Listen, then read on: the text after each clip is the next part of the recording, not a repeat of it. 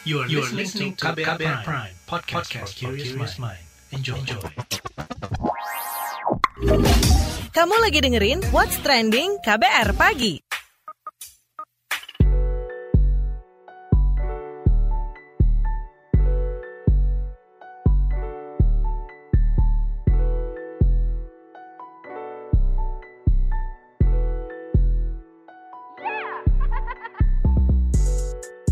KBR Pagi, siaran pagi radio paling update. Selamat pagi, apa kabar Anda hari ini di hari Selasa 20 Juli 2021? Kembali lagi saya Don Brady menemani pagi hari Anda di What's Trending KBR Pagi pastinya. KBR Pagi mengucapkan selamat Idul Adha 1442 Hijriah. Walau pandemi belum berakhir, semangat berbagi rejeki kepada sesama jangan terhenti melalui kurban tahun ini. Pada Idul Adha kali ini Wakil Presiden Ma'ruf Amin bersama Majelis Ulama Indonesia dan sejumlah organisasi masyarakat Islam sepakat untuk melaksanakan ibadah sholat Idul Adha dengan protokol kesehatan yang ketat.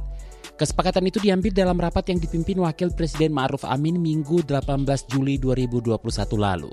Wapres Ma'ruf Amin menyebut situasi pandemi nasional sangat mengkhawatirkan. Karena itu, kata dia supaya ibadah Idul Adha dilakukan di rumah saja, begitu juga untuk penyembelihan kurban. Wapres menyarankan supaya dilakukan melalui rumah pemotongan hewan dan dibagikan di antar dari rumah ke rumah. Lantas bagaimana respon netizen plus 62? Kita simak berikut ini.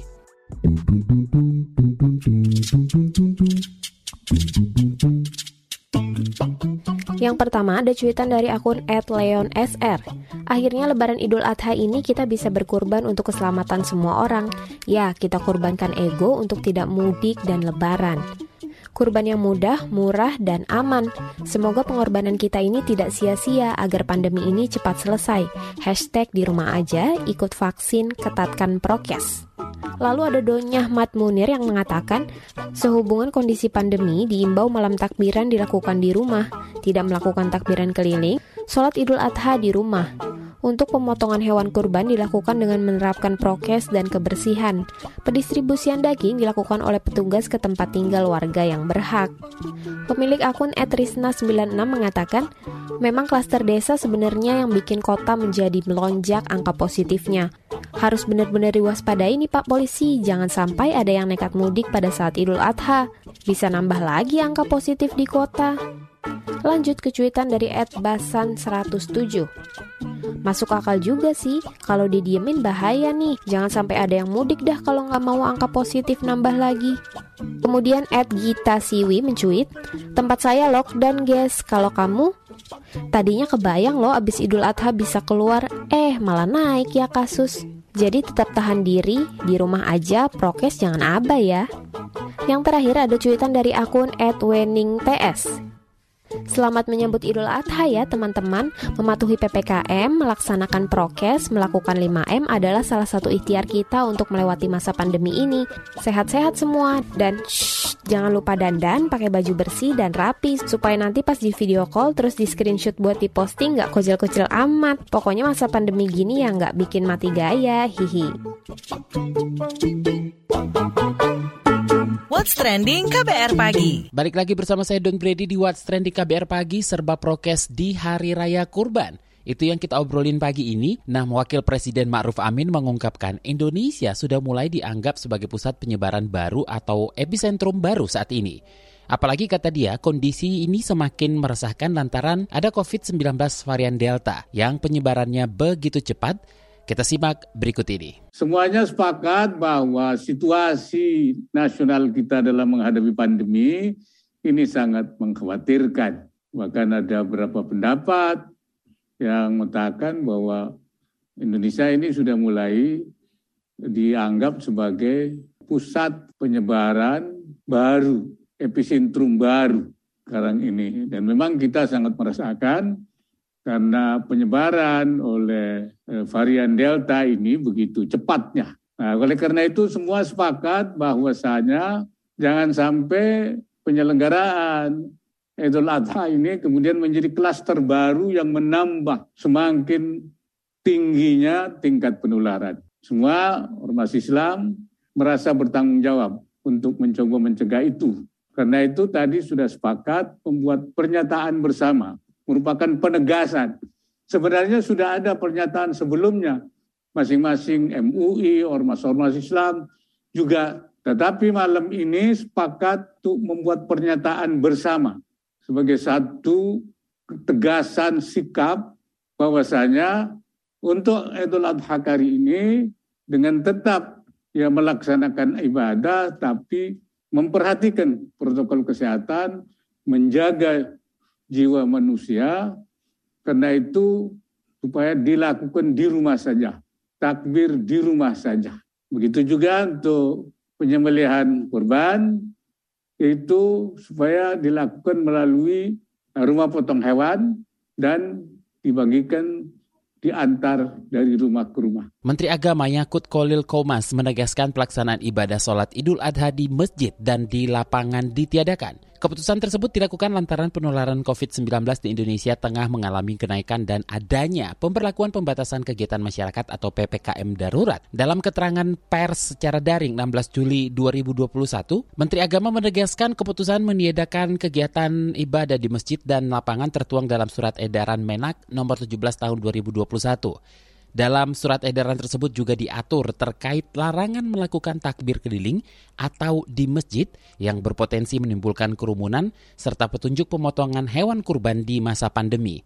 Kata dia, penerbitan surat edaran bukan berarti untuk melarang umat melakukan ibadah, melainkan upaya melindungi keselamatan masyarakat. Berikut penuturannya. Rumah-rumah ibadah untuk sementara waktu tidak dilakukan eh, ada jamaah misalnya, tidak diperbolehkan di masa PPKM darurat ini. Kemudian takbiran menjelang Idul Adha kita tahu malamnya ada takbiran. Di SE ini juga mengatur soal takbiran dan dilarang sepenuhnya dilarang takbiran yang berupa arah-arahan maupun eh, apa takbiran yang berkerumun di dalam masjid.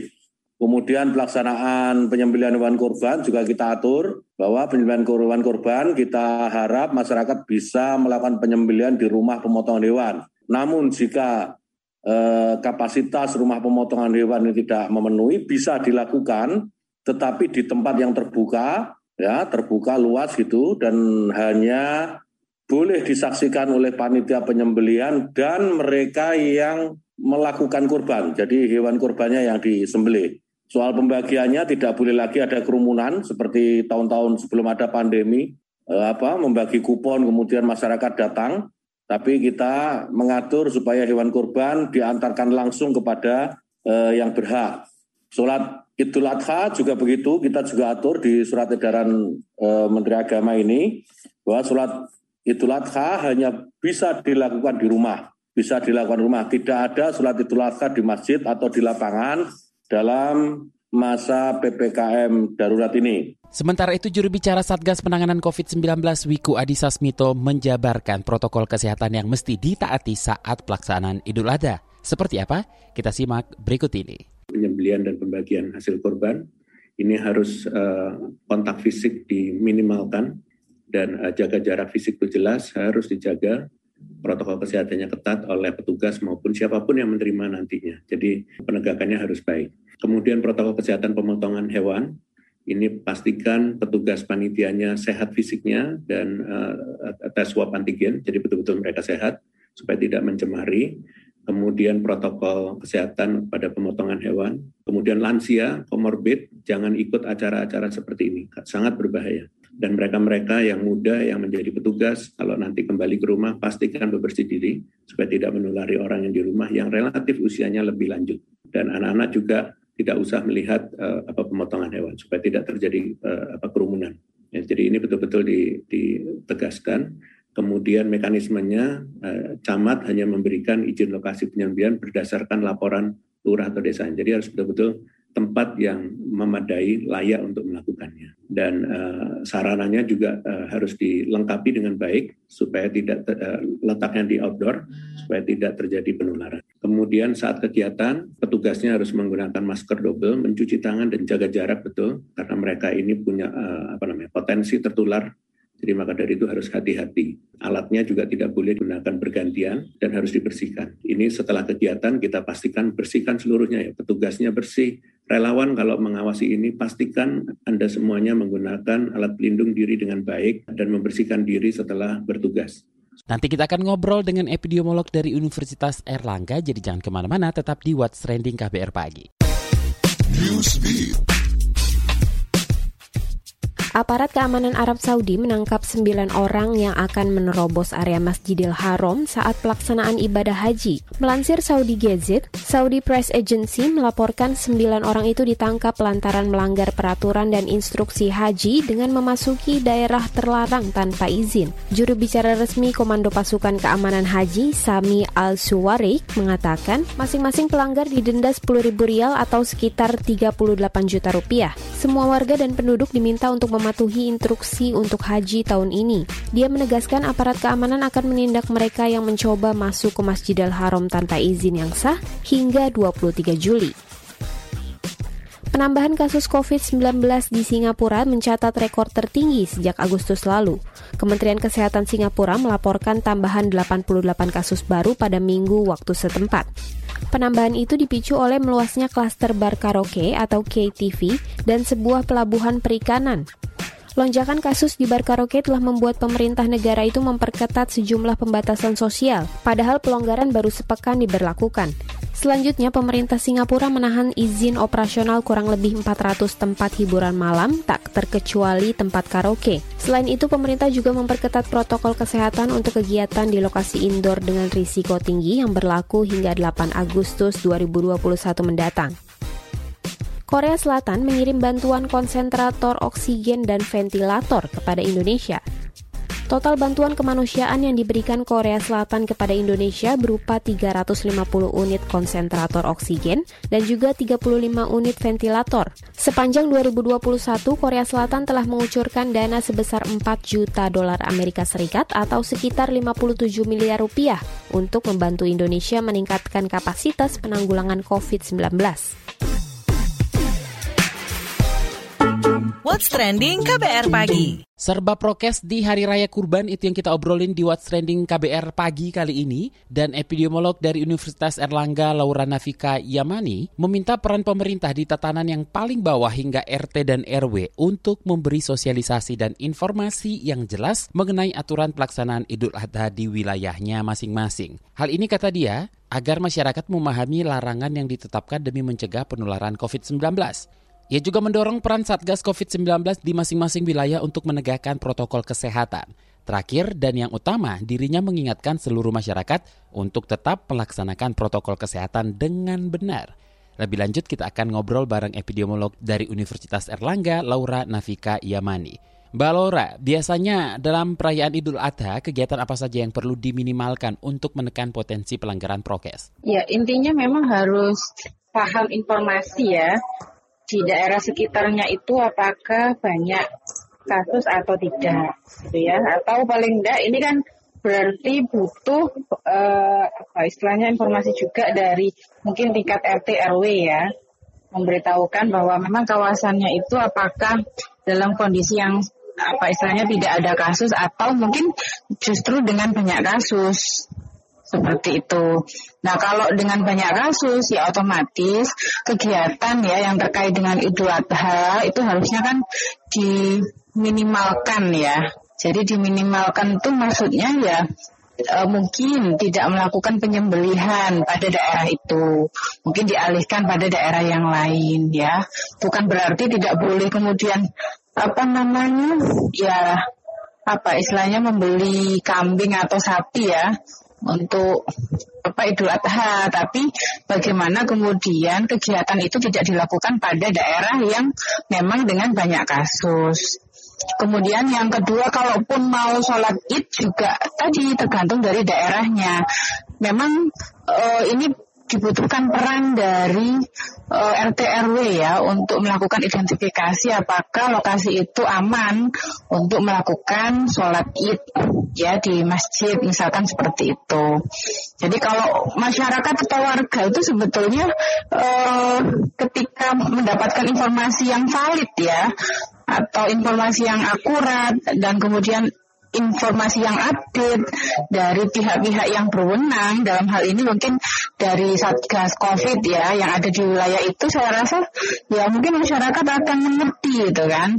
Kenapa kok nggak boleh melakukan ini? Misalkan tidak boleh sholat id atau tidak boleh menyembelih apa namanya hewan kurban di daerah itu dan seterusnya. Jadi ya ini jadi tidak tidak hanya sekedar melarang tetapi harus memberikan informasi ya. Jadi ini loh kasusnya itu loh di misalkan RT 2 ini banyak bisa disebutkan jumlahnya. Jadi ini yang eh, akhirnya masyarakat itu tidak hanya sekedar mendengarkan larangan ya mungkin ya, tapi juga uh, terinformasikan kenapa alasannya itu kok dilarang seperti itu.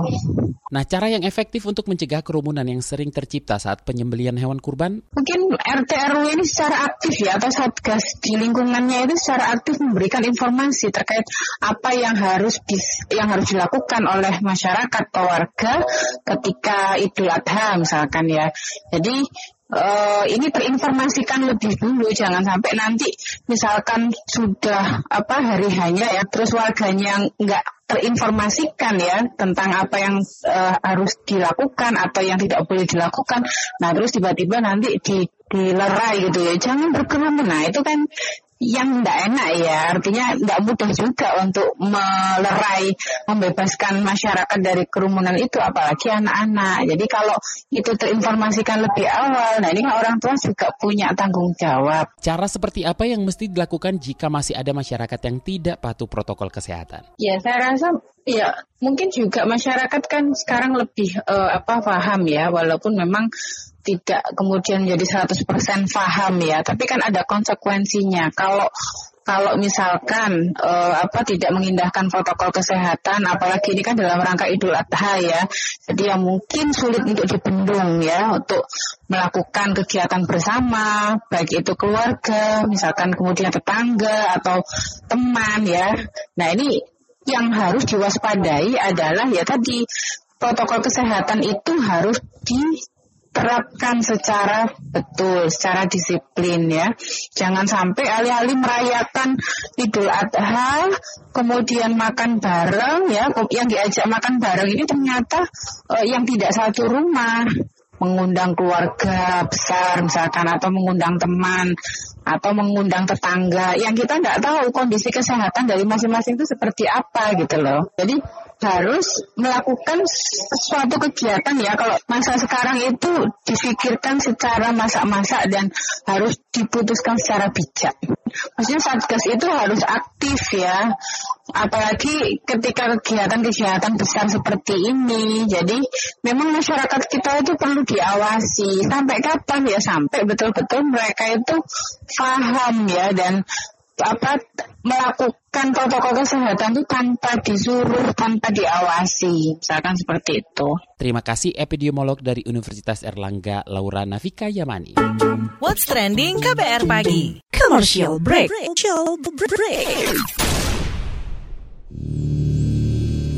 Suatu hari, virus berkumpul dan mulai kebingungan. Duh, bingung Mau nyari mangsa ke mana lagi ya? Iya nih, semua orang pada pakai masker. Aku ada ide. Kita nongkrong di rumah makan aja gimana? Ngeliatin orang-orang yang lengah nggak pakai masker? Wah, ide yang bagus.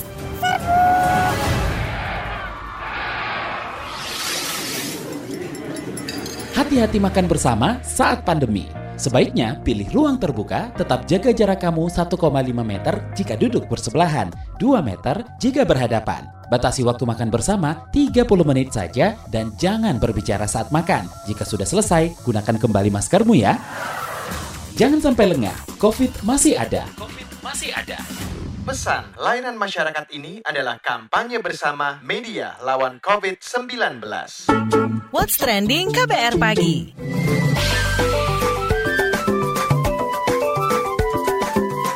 WhatsApp Indonesia. WhatsApp Indonesia dimulai dari Jakarta. Menteri Dalam Negeri Tito Karnavian menegur 19 provinsi yang tidak merealisasikan dana bantuan sosial secara maksimal untuk penanganan COVID-19. Dalam keterangan pers virtual, Tito mengatakan telah mengirimkan surat teguran keras kepada daerah-daerah tersebut. Mendagri Tito Karnavian meminta daerah mengedepankan insentif untuk tenaga kesehatan dan keperluan mendesak lain bagi penanganan COVID-19. Daerah yang mendapat teguran di antaranya Provinsi Aceh, Yogyakarta, Jawa Barat, dan Papua. Selanjutnya masih dari Jakarta, Wakil Menteri Kesehatan Dante Saksono Harbuono mengklaim angka keterisian tempat tidur atau BOR di rumah sakit rujukan COVID-19 sudah mulai datar dalam beberapa waktu terakhir. Ia mengatakan kondisi itu didukung adanya penambahan sejumlah tempat tidur. Dalam konferensi pers virtual Sabtu 17 Juli 2021 lalu, Wakil Menkes dan T. Saksono menyebut ada penambahan sekitar 1.000 tempat tidur untuk isolasi pasien COVID-19 di Asrama Haji Pondok Gede. Kementerian Kesehatan juga akan menambah ratusan tempat tidur di sejumlah rumah sakit. Selain itu, Dante mengklaim Kemenkes telah bekerja sama dengan Kementerian Perindustrian untuk memenuhi kebutuhan oksigen bagi pasien COVID-19. Sebab kebutuhan oksigen juga meningkat hingga lima kali lipat dari semula hanya 400 ton per hari. Dante menambahkan Kemenkes juga akan menambah 20.000 hingga 40.000 oksigen konsentrator yang diperkirakan dapat menyuplai 600 ton oksigen per hari. Terakhir mampir Balikpapan, Kalimantan Timur. Pemerintah Kota Balikpapan mulai Senin 19 Juli 2021 memberikan nasi kotak bagi warganya yang terpapar COVID-19 dan menjalani isolasi mandiri atau isoman. Wali Kota Balikpapan Rahmat Masud mengatakan dalam satu hari akan diberikan tiga kali jatah nasi kotak, pagi, siang, dan malam yang disiapkan Dinas Sosial setempat. Setiap harinya ada sebanyak 2.000 nasi kotak yang disiapkan bagi warga yang menjalani isoman. Jika masih kurang, maka akan membeli dari UMKM di lingkungan sekitar. Sementara bagi warga yang isoman membutuhkan obat, diminta untuk menghubungi RT setempat. Kemudian RT setempat akan meminta ke puskesmas dan diantar ke rumah. Dia juga mengajak seluruh warga untuk bahu-membahu dalam penanganan COVID-19 tidak hanya pemerintah. Dimulai dari lingkungan sekitar, khususnya warga yang menjalani isoman. Demikian WhatsApp Indonesia hari ini. Demikian KBR pagi hari ini. Jika Anda tertinggal siaran ini, Anda kembali bisa menyimaknya di podcast What's Trending yang ada di Spotify, kbrprime.id, dan aplikasi mendengarkan podcast lainnya. Don't ready undur diri, besok kita ketemu lagi ya. Stay safe, bye-bye. Terima kasih ya sudah dengerin What's Trending KBR Pagi. KBR Prime, cara asik mendengar berita. KBR Prime, podcast for curious mind.